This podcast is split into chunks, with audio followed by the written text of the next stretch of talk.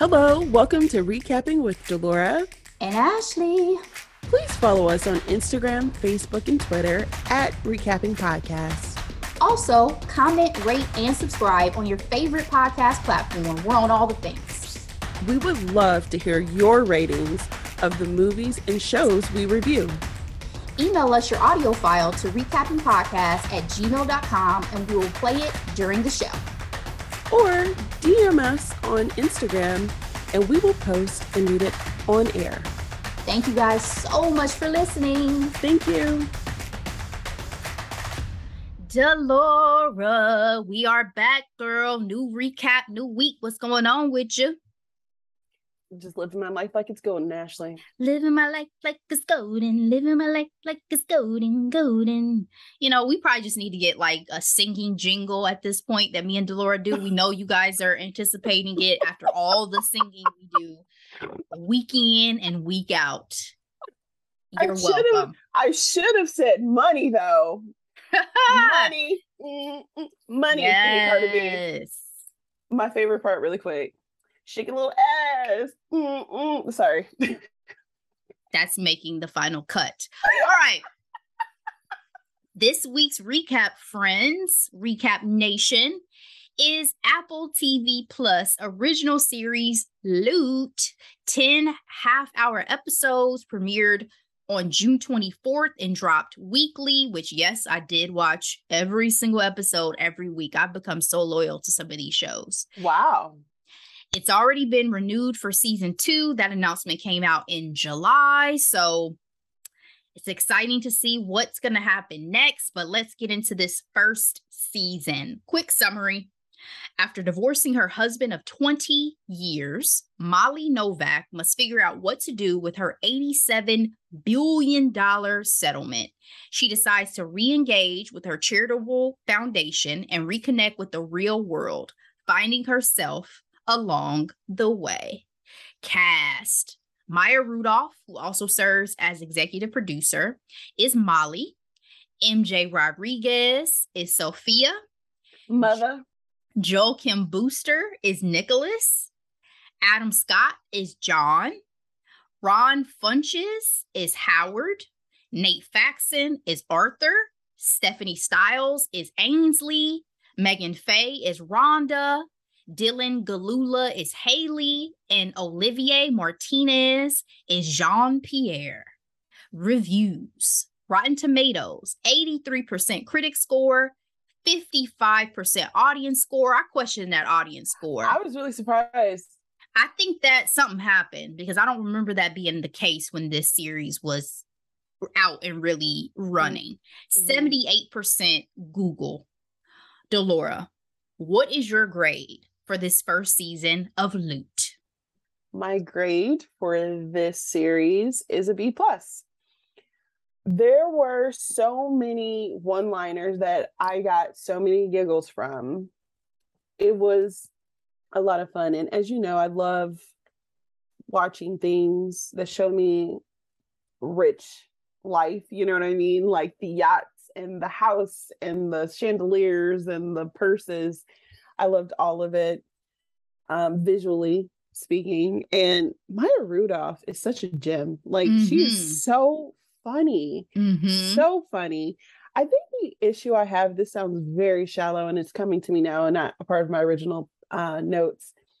I wish there were a little bit more eye candy in the show. Interesting. Um, because, you know, I guess it makes sense in terms of her husband being that geeky guy turned billionaire, right? But even for the average Joe. Did nothing for you.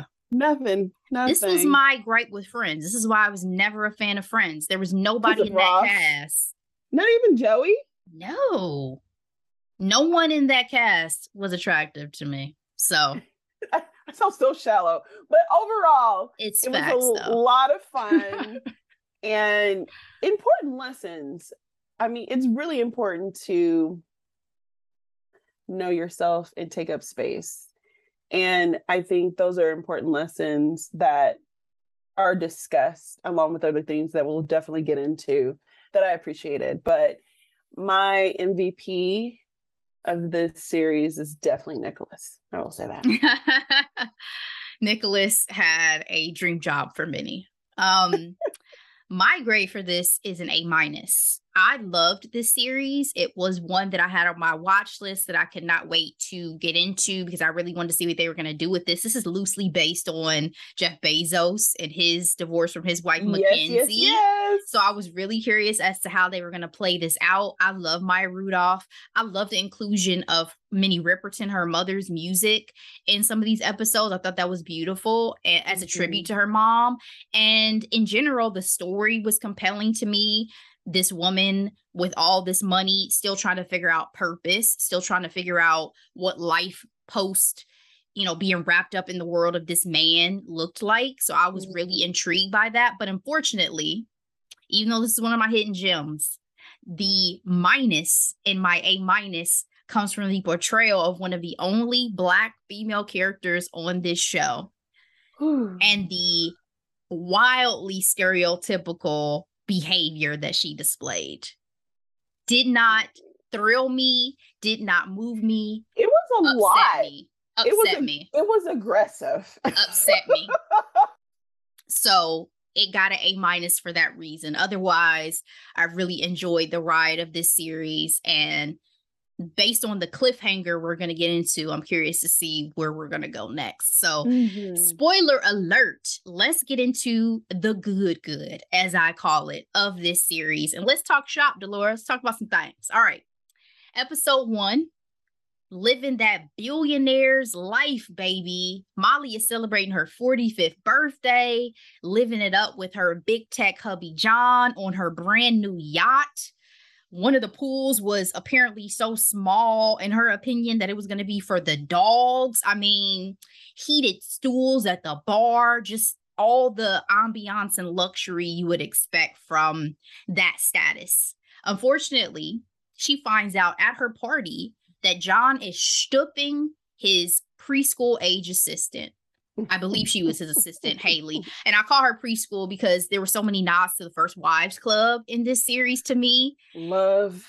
And Goldie Hawn. That one too. We do. I was it's thinking about that favorites. recently because I just watched it and I was like, why have we not recapped as a throwback the First another, Wives Club? Another throwback, by the way, and this is um, on the heels of our Devil Wears Prada. Death Becomes Her. We yeah. You talk about Meryl Streep. Listen. Yes. Meryl Streep and Goldie Hawn together, plus Bruce Willis as that the part. Villainous, yes. going back and forth husband. Yes. Everything. Everything. So the reason why I say preschool is because that's how Goldie Hawn described the woman that her husband went off with. uh, went off with. So after twenty years of marriage, Molly found this man's assistant in his closet. Like, that was so brutal to me, the way that that scene played out. Side note, Seal is popping up a lot lately. I didn't think about it at the time when I first watched the series, but he was in Me Time. He was in this. Like, Seal's getting some checks. I love the cameos of this show. It was a, it had me chuckling, especially David Chang. Like, so random, and I loved every minute of it. Her disrespect with having this man heat up a burrito after he made her a multi-course meal. And a side of Pringles. I just could not get over it. Because, you know, a chef is my dream. That is that is my dream. Girl, that's the goal. That's the goal. But, you know, we have big billionaires who put ketchup on steaks. And Now, see, I was told back in the day of how disrespectful it was that I just did A one. I have never denigrated a steak with ketchup a day in my life. Never. And I don't even do steak sauce anymore. You're welcome, chefs. You're welcome. So Molly went off and took off in one of those Skittle-colored Lambos. Dolores, she got half, baby, half in this divorce settlement, eighty-seven billion dollars. When you're that rich, does it even matter to lose half in a divorce? As a person who currently does not have eighty-seven billion dollars. Yet, I'll just say that. Okay. Okay. Putting it on the mic, putting it on the universe. I would say, no, it shouldn't matter. But someone like him would absolutely feel it, for sure. I just say no one's wanting for anything. When you're in the billionaires club, unless you somehow are insane or just inept or decide to give away all your money, there's no way you can blow through a billion dollars in a lifetime, right? No, so no, not with the amount of interest you're you're gaining it, on a regular basis. Yeah. You're making millions just sitting on your ass. So literally, it, it would make no sense to quabble over this, which they didn't show that he did, but he's going to be passive aggressive throughout the rest of the series because he's a bitch. That's facts. That's facts. Molly tried drowning her sorrows by traveling and partying with her assistant, Nicholas, until she gets a call from Sophia, the executive director from her charity foundation she was unaware of that started seven years ago. Delora, Sophia called Molly into the office at nine a.m. to essentially reprimand her for her behavior, as she said it reflects poorly on the foundation. Was she overstepping? No. Mm. I don't think so. I don't think so. Now, one could say if it were a man, I don't think Sophia would have had the audacity. I don't.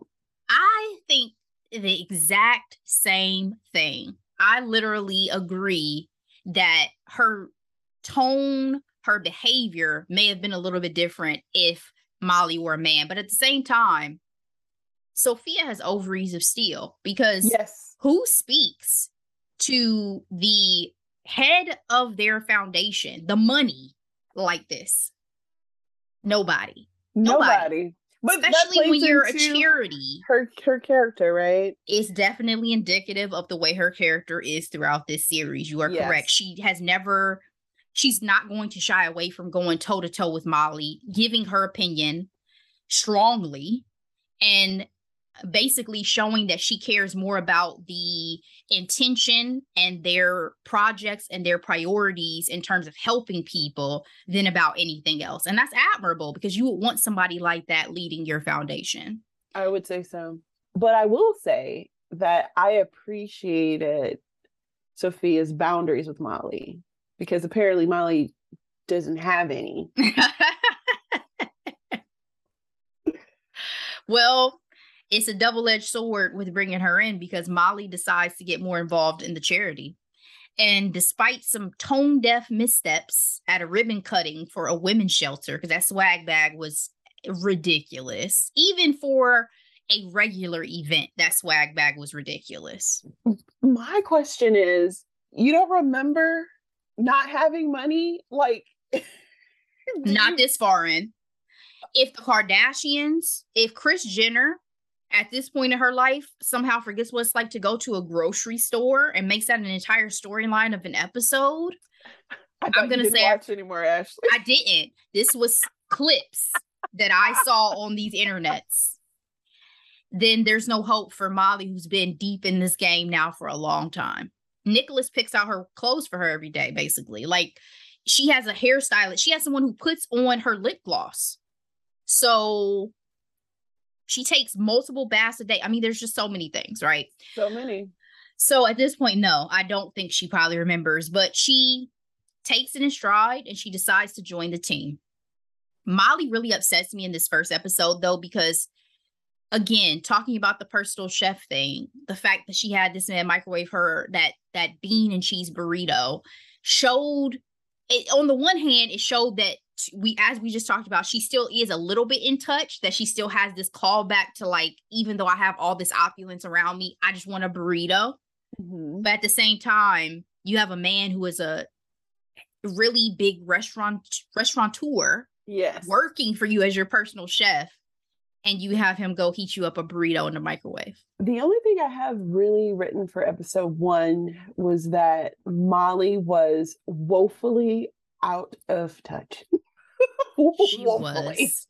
She was. She was searching. It was painful. It was this first painful. Episode should be called, like, searching or something. She's she's searching here.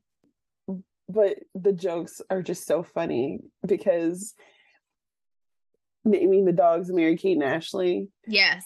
And then saving a bottle of champagne in case Jennifer Anderson and, and Brad, Brad Pitt, Pitt get back get together. Back together. I when I heard that, I literally had to rewind it because I was like, did they say Jennifer Lopez and, you know, Ben? Because I'm like, wouldn't that have been epic? But yeah, it tickled me. I don't know why they would want them to get back together. Jennifer Aniston better never, in my opinion, re-ride that wave. But let's move She on. Might ride it, but just in secret. He, no relationship. He doesn't deserve the water. He doesn't deserve it. Let's move on. Episode two. Molly attempts to take the team to Miami disguised as a work retreat. It was more like a kidnapping to attend a friend's fragrance launch party. The team went back home disappointed that Molly lied to them after a storm derailed their flight. The fragrance ended up smelling like shit. And not Molly, su- not surprising. And Molly came through with a mea culpa and helped with a meeting for a proposed housing development. Would you let your boss kidnap you for an impromptu trip to Miami? It just really depends on where we're going. What the cert you just need would need more detail. Yeah, if I'm going to be fed well at a really nice restaurant and I'm going to be up in a hotel, a nice one, maybe. You have me at private jet, private plane. Yes, I'm hopping on this plane. I'm assuming everything's going to be taken care of. Absolutely, I'm down. Like, there's no, there's probably be little to no questions asked from me. But that's if my my boss was Molly. I'm not talking about hopping on a private plane with some random person. And yes. You know, be careful. But in this case, yeah, I would have been down for it. Episode three, John does a ridiculous interview with Haley, insulting Molly's abilities. Side note, how dare they try to utilize Oprah's outdoor backdrop? When I tell you, I I felt I felt offended.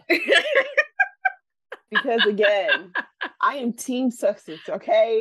And they were trying to tell their truth. This man, I don't know what the purpose of this interview was. But how dare they?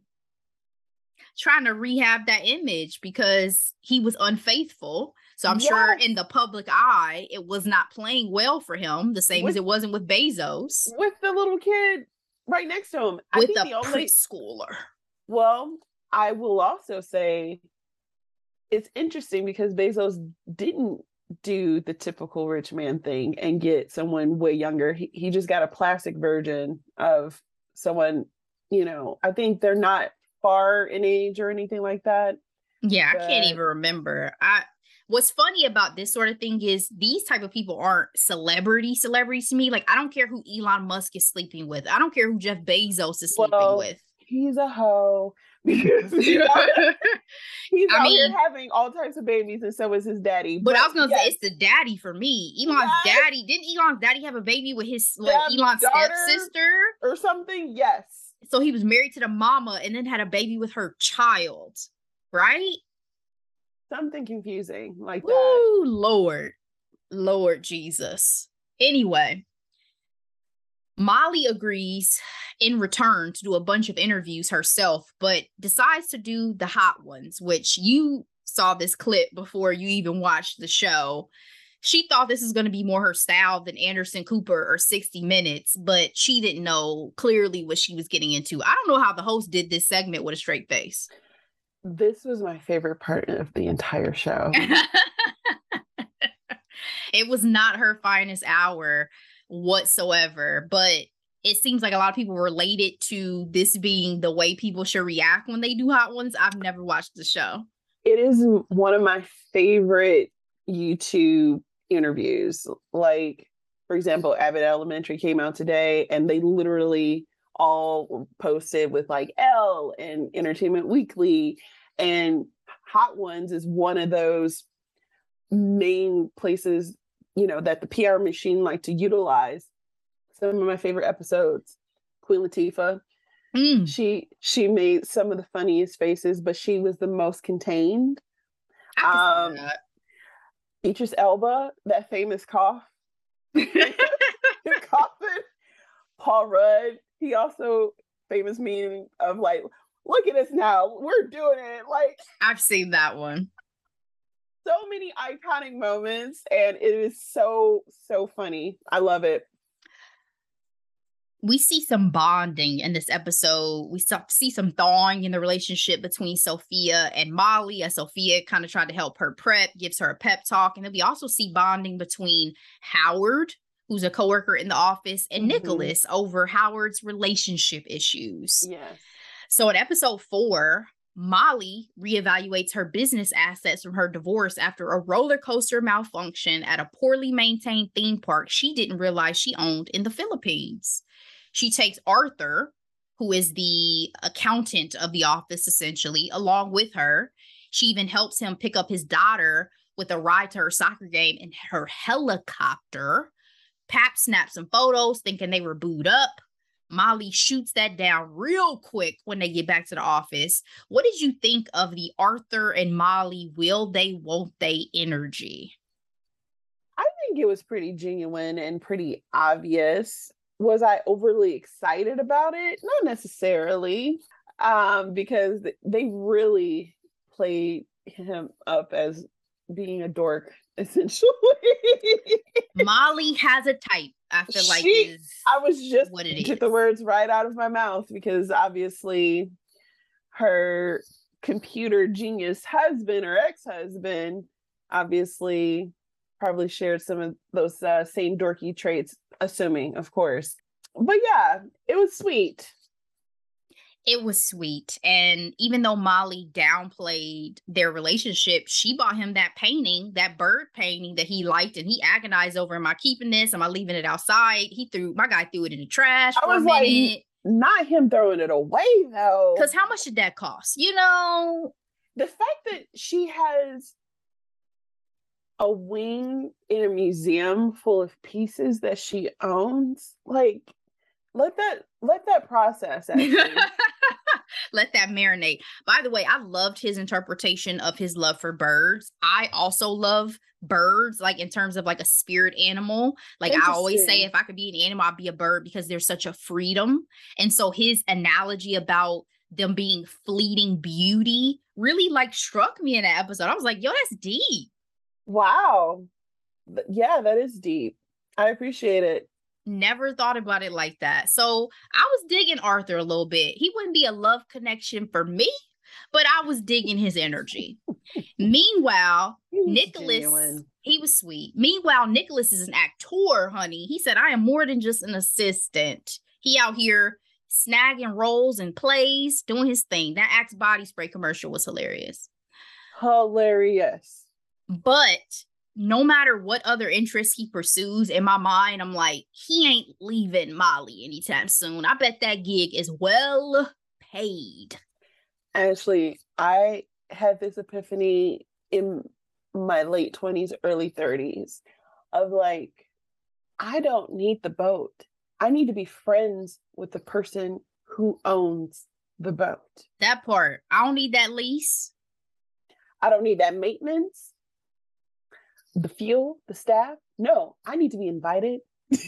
Nicholas is living his best life. That's why he was the most devastated by this turn of events. I'm surprised he eventually thrived, because when I tell you that transition, getting up early, showing up, being in the same place all day, that first episode when they were looking at the time, she was like, I'm going to be here until six. I'm like, welcome. Welcome, sis.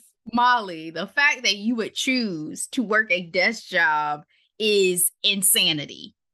It's the life that we are all trying to escape, and yet it is the life in which you're trying to find your purpose. It's amazing, right? But Nicholas was, while he enjoyed the perks, Nicholas was good at his job at the same time. I'm glad that they showed that, because in one of my favorite books, and is also favored by rappers and inmates, the forty-eight Laws of Power. Way to throw that in there. Well, if I Googled it when I fell in love with the book, and I saw that and I started rolling. In the forty-eight Laws of Power, one of them is making it look easy when it's not. Mm-hmm. And he obviously has this, you know, free spirit. You know, she partied with him ac- around the world, right? He makes he is, it look easy, but he living his best life. The crack of dawn, and just tells her, "Oh, I just got here," but he was thorough. Yes, he was. I mean, the the attention to detail. Bravo, bravo. But you know, we talk about bosses. We talk about them on multiple variations yes. of different, you know, shows. We just talked about it with our Devil Wears Prada recap. Molly yeah. is a great boss. Yeah, because she's gracious. She's never demanding that we've seen. She mm. cares about Nicholas as a yes. person. She's supportive. Like, she's a great boss. That's a great point. Yeah, even if she, because most of her gaffes was all on her. Mm-hmm. It wasn't necessarily, you know, on him. Mm-hmm. So that's a good point. Living the good life. Living it, Nicholas. All right, episode five. We're halfway through. Molly takes a few of the ladies on the team, Sophia, Rhonda, and Ainsley. This was our dream episode for a mental health day. This is our retreat next year. We're going Seriously. somewhere. We're doing Where's, something. What's it called? Hula, Hooza, whatever it's called. We got to find this place. That, or we need to go to Arizona, because apparently they have some of the best spas in the world, yes, too. In Scottsdale. Yes. Or Sedona. I'm glad they had this mental health day, though, because Sophia was stressing me out. I'm like, you're going to die of a heart attack very early if you don't get your stress level under control. It was a lot. She took them to her favorite spa that had a five-year wait list. Have you done a full spa day yet? Because I haven't, and I need to. I'm so glad that you asked me, because I've had two spa services in the last two weeks. So I got my facial, and you, on Monday, I had a ninety-minute deep tissue massage. But I'm talking, have you ever done a full day of spa services? Yes. I, but... I had to split it up that. this time, because I was trying to do it all in ones, but the way my schedule is set up, but absolutely. I've Facials, got to do that. Deep, deep tissue, mani pedi. Yes, please. I, I'm going to do that for myself this year. Before this yeah. year is out, I'm making a commitment. Y'all are hearing it on the mic. And anybody who's with me, self-care before the end of this year, we doing a full spa day, baby. And we do understand that you can absolutely do self-care without having to spend money. But when I tell you, after getting that ninety-minute deep tissue massage, I was like, why haven't I been here sooner? I do self-care for free all the time. I want to be pampered. I want to be pampered, too. I know? want all the things. So and with my face, I was like, my skin feels so good. I was like, oh, duh, of course it does. Just had a full facial. Yeah, I'm putting that on the list. You guys, anybody out there who wants to join me, feel free. Unfortunately, though, their bliss was interrupted by a run-in with Molly's alleged, I put that in quotes, alleged friends who did not invite her on their annual wives trip. John's mistress went, though. I'm going to start calling her Camilla for the sake of this podcast. After Molly kicked one of their clothes in the hot tub, her membership was rescinded. No negative vibes. Would you have felt some type of way if these friends of yours had invited the mistress on the annual trip that you've been going to for probably twenty years? These hoes ain't loyal. Girl. Um, I don't enjoy calling women hoes, but... You get it, you get it. What I'm trying to say is this. Molly knew that they weren't her real friends. And I feel like this was the nail in the coffin. Because she even says, like, I don't even like old girl like that. But I've been and part I, of their world for so long. And, you again, I don't know if I say this sentiment enough on the podcast, but I feel like, you know, because you know me, the whole idea of being a part of a friends group based off of your relationship status, it just seems odd to me. Yeah. Also, in this case, it's probably hard, though, because I think she did get so ingrained into the pomp and circumstance of this lifestyle. Yeah. But at the same time, she also did not fight hard enough, as we're going to see, to maintain her relationships, even within her own family. So... Ooh. And we're going to get to that. That's that's yeah. on that's on Molly. Howard and Nicholas attempt to help Arthur get back in the dating game on the apps with a lot of lies, but he meets a new boo at the bar on his own. Had Molly feeling some type of way. Again, leading into the will they, won't they. But that girl, that woman was a catch. Chelsea, yeah. yeah. I was team Chelsea. I like Chelsea. Absolutely. Same. And I'm still a fan of the in-person natural chemistry. It nothing can compare.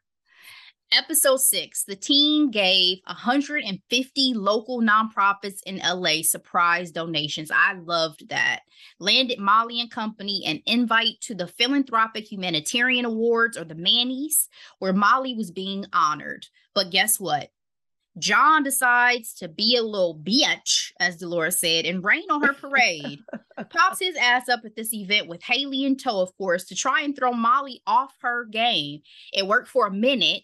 He did pacify her with an apology, only to slap her in the face with the news that he made calls to get her this award. Did you believe him, or did you think he was just saying all of this to just be petty and to get under her skin?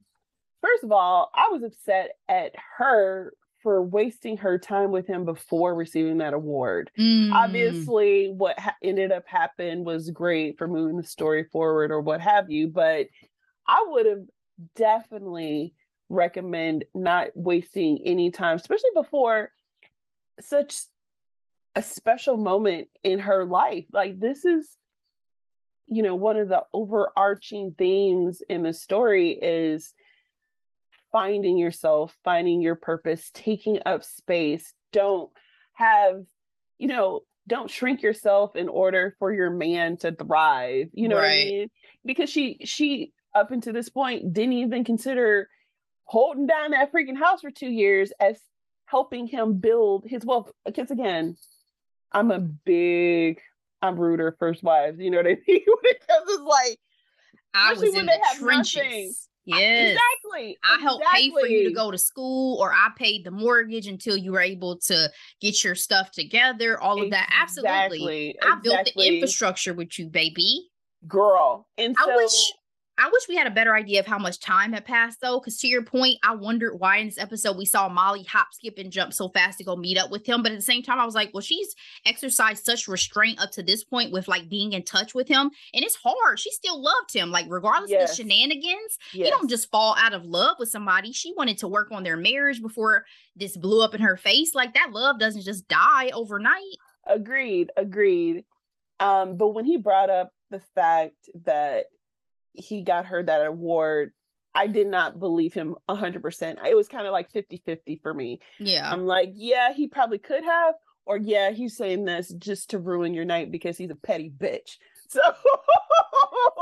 I'm, I'm, um, I'm thinking it's the latter. Like, yeah, it, I personally, I think it's totally jealous. the latter. Yeah. He's jealous. He, he was losing uh, the, the war on the court of public opinion, right? And I also she think he just didn't think she was going to bounce back so quickly from probably the situation that she found herself in, which is she hadn't been working throughout their marriage. She probably thought she was going to languish, or she was just going to, you know, just enjoy her life, just spending money and never doing anything with herself. And she's out here doing the damn thing and making headlines. Yes. So.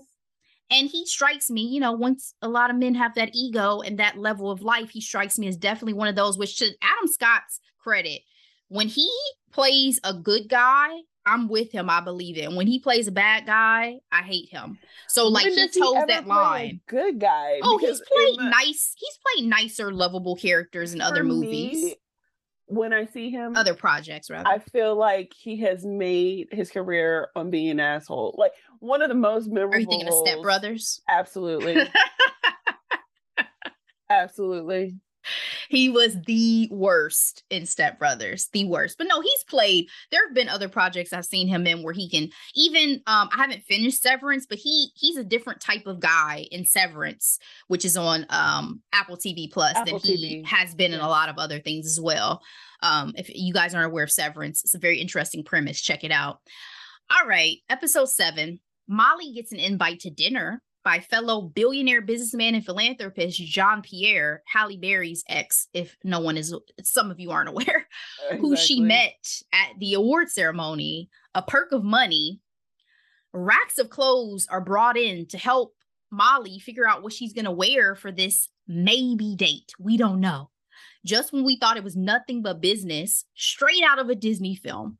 Jean-Pierre rides up on a horse and stops Molly from leaving with a passionate kiss. What'd you think about Jean-Pierre in this episode?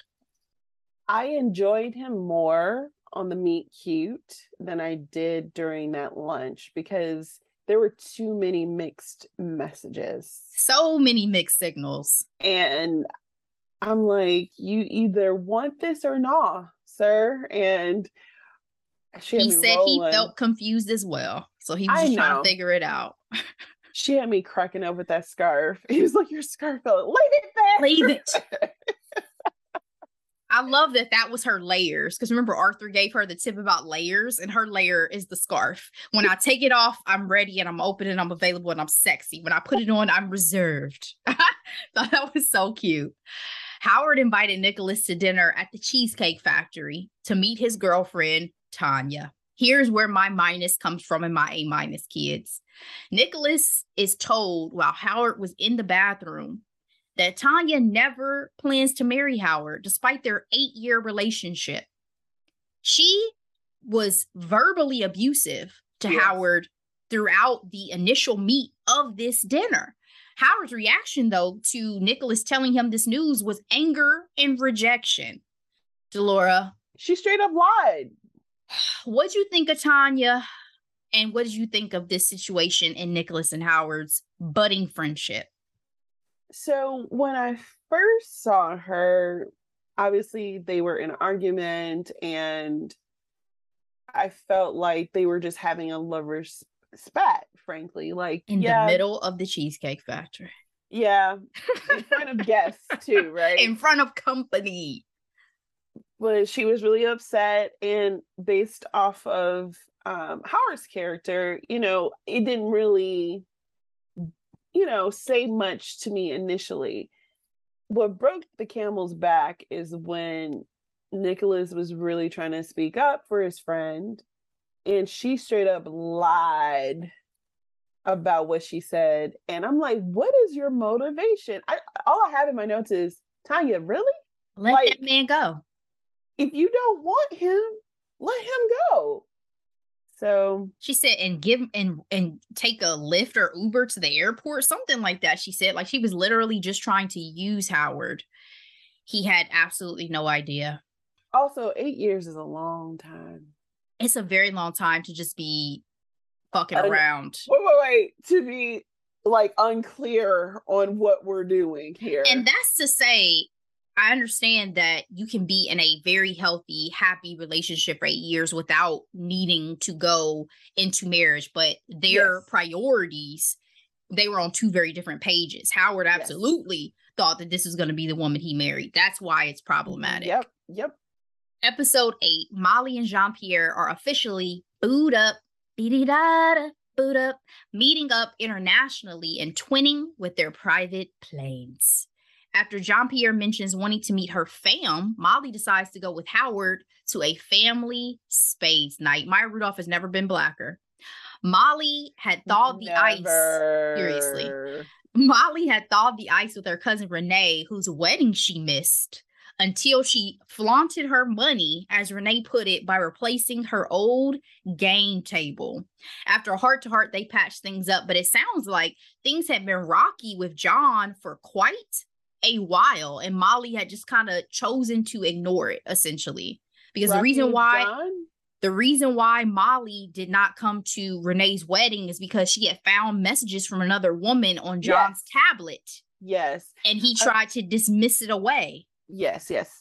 I thought you were talking about Olivier's character. Sorry. No, no. Um, John, not Jean.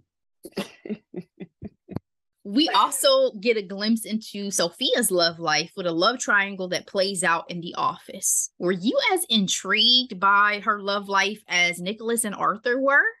Oh, man, that was truly, truly funny to me.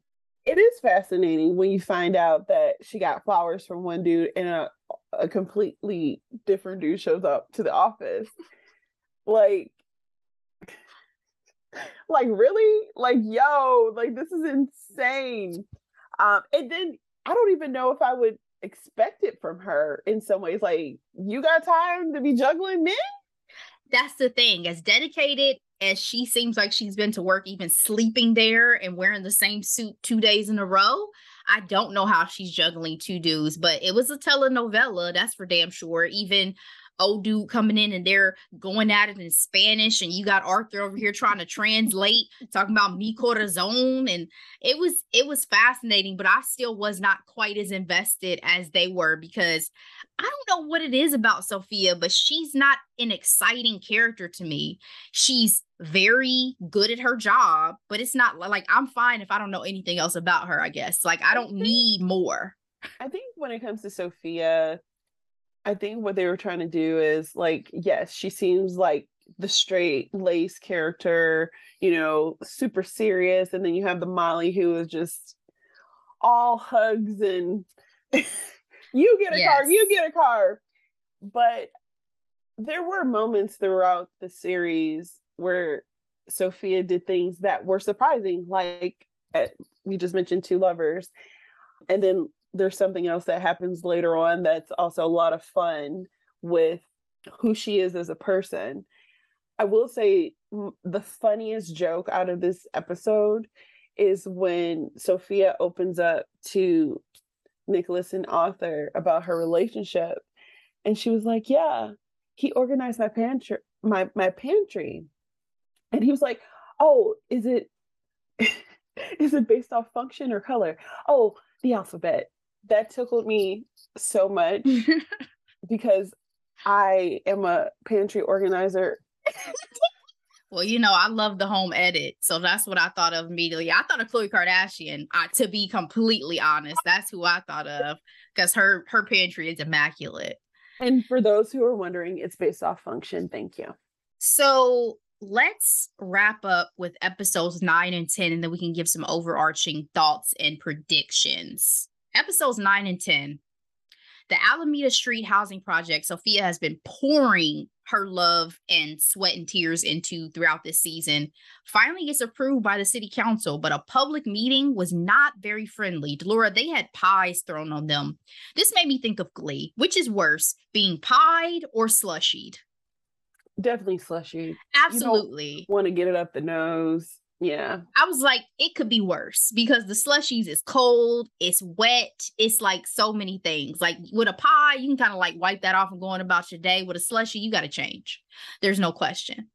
Howard thankfully breaks up with Tanya because he's trying to support Nicholas as he's going through his journey on this stage play. And she is verbally eviscerating him. Like, again, really did not like this portrayal of Tanya whatsoever. Molly joins Jean-Pierre on a collaboration for the Silver Moon Summit to present a three billion dollars water filtration machine that does not go as planned. She drank poop water. Sophia had tried to warn her. Who tested this machine before she hit this stage? And would you have drank this water? No, I would not have drank that water. But the fact that she took the sip and then kept drinking, I'm like, sis, no one asked you to do that. We all see that the water is brown. There's nothing to prove. I was screaming at the T V when she was drinking that water. She would have been hospitalized. Like, that's, there's just, there's no way in my mind that she bounced back that quick from drinking whatever sewage and, and feces that they had put into to test that machine. It was gross. Molly ends up breaking up with Jean-Pierre, who decides to flee from the controversy. Lacked that integrity, didn't he? While Molly faces up to the disaster after a chat with Sophia, who rejects her resignation from the foundation, which was interesting because, again, they had bonded throughout the season. But up until this point, I feel like Sophia was always okay with Molly leaving. She was always okay with Molly stepping away and allowing her to kind of steer the ship again as she saw fit. But Molly has really come through, because people still like Molly, the celebrity that surrounds her, all of that. So she's been helpful in getting things done at the end of the day. Yes. I think what it ultimately shows with uh, those two and their dynamics is, you know, Sophia is definitely the administrative one, right? Mm-hmm. Whereas Molly has all the soft skills, all yes. the charisma, and she's a people person, a way to engage people, and she's genuinely likable. So, mm-hmm. and you know, I think it was important for her to realize that she had those strengths, right? Like, not everyone does, and they're valuable. Oh, absolutely. She, I mean, that's what Steve Jobs, Steve Jobs was a salesman at the end of the day. He yeah. sold his ideas, right? Even if he was not always the one creating and doing all these things, he relied on other people for that, but he was the salesman. So absolutely. Molly also decides that she's going to give away all of her money, all one hundred twenty billion at this point. Yeah, she had eighty-seven billion, but money, her money made money, as we talked about as we first started this recap. What do you think about this pledge to give away everything? Huh. So, like, I don't know if it's American capitalism that has me saying, like, all of it? In my notes, I say literally all my money would be a stretch. The cost of healthcare alone in this country is atrocious. I couldn't. Like all, all of it? No, I'm keeping some millions. I mean, I may not keep billions, but I'm definitely keeping some millions. You see, a lot of the people of that stature, they've pledged to give away all of their wealth upon death. Upon okay? death. Upon and over, death. And I was going to say over a stretch of so many years as well. Yeah, it's. No, I would not give all. And I, this is me being realistic. Now, will I give a lot? Oh, sure. No problem. Even Mackenzie Bezos, who, again, we've talked about, this is loosely based off of, has given away billions of dollars. But has she given away all of her money? No. Because at the same time, what are you going to live off of? Are you really going to go live with Howard? Like, no, we exactly. as working people yes. do not give away all of our money. You have to sustain and and provide for yourself. Exactly. So the idea of giving away all of it, yeah, that was a stretch for me. I appreciate the sentiment, though. I appreciate the call to arms for other insanely rich people out there, but it was a stretch. We end the season with Molly waking up in bed with John. W T F. We thought Arthur, as an audience, we thought Arthur was going to declare his love, because he had declared his love to Howard and Nicholas previously and said, you know, Molly, I want Molly. That's, that's, I'm in love. Final thoughts and any predictions for season two? Again, I yelled at the T V, boo, when we saw her wake up in bed with her ex-husband. I'm like, Molly, I need for you to... Where's the backbone, sis? Where? And, you know, she really bothered me throughout the season because, because again, this is a not coming to age, but coming to self type of story of mm-hmm. who am I in this world? What is my purpose um, outside of being in the shadow of this powerful, wealthy man? And the fact that she literally... I put in my notes, old habits die hard, when she literally started doing that with her French bae, you know, and again, unreliable, just like her first husband. How about that? But it was a lot of fun, the series, like so many cute jokes throughout. It actually reminded me a little bit of Mindy Kaling because they're they were so pop culture driven. Mm-hmm. Um, one of them was like how Howard didn't know who Ray Romano was. Like, Black people don't know who Ray Romano was. No, but I loved that though. Cause I was like, y'all assume we know all of y'all pop culture figures. Yes. I watched Everybody Loves Raymond, but doesn't mean every Black person has seen that show. Nicholas saying, oh, it's Asian, beautiful, and a little bit toxic, just like me. Can we shout out Nicholas though, with him crying in his um, in his play? In his play, that was a beautiful moment, and I appreciate overall this workplace comedy mm-hmm. where everybody ultimately comes together. They have their own quirks and their own personalities, but they gel so well together. Like the fact that what was the name of the older woman, um, Rhonda, Rhonda, and. And her horniness yeah. was hilarious. Didn't me. Bring a bathing suit to Corsica. She, she lives said, her best life. We Netflixed and chilled, and then we had sex. It was already implied, Rhonda. Ainsley, though, they play Ainsley to no end. so much. She was like, well, this is the day of my wedding, but I'll move it around. They didn't even acknowledge when she announced her engagement. When she put up a photo of her family, she said, I'm sorry, everybody's so white. They were like, yeah. They played the mess out of Ainsley. So it was definitely oh, some funny bits. My favorite one and last one, she was like, if you're going to be problematic, you need to get the geography right.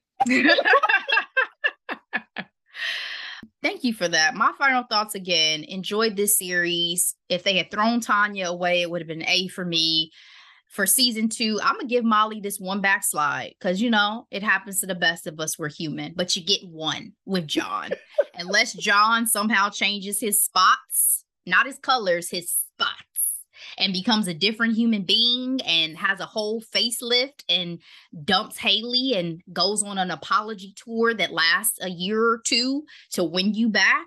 There's no way that we're moving on from this. I hope that you do what's in your own best interest. I hope you continue to move forward in ways that fulfill you, because I'm here for this journey for Molly. I think it's a beautiful thing that she is able to find her purpose, you know, because money, a lot of people think money is going to buy that, but it does not, right? You have to still find that purpose within yourself. So I thought that was a great message. All right, Delora, that's it for our recap of Loot. Guys, we appreciate you for listening and sticking with us. Give us any feedback you have on this show. You know where to reach us. All the things, email, Instagram, Twitter. We're on the Facebook too, the YouTube as well. All right, Hidden Gems, Delora, what you got for the people this week? All right, Ashley, I have two hidden gems this week. The first, now, is this movie like the best movie ever? No, but it was interesting.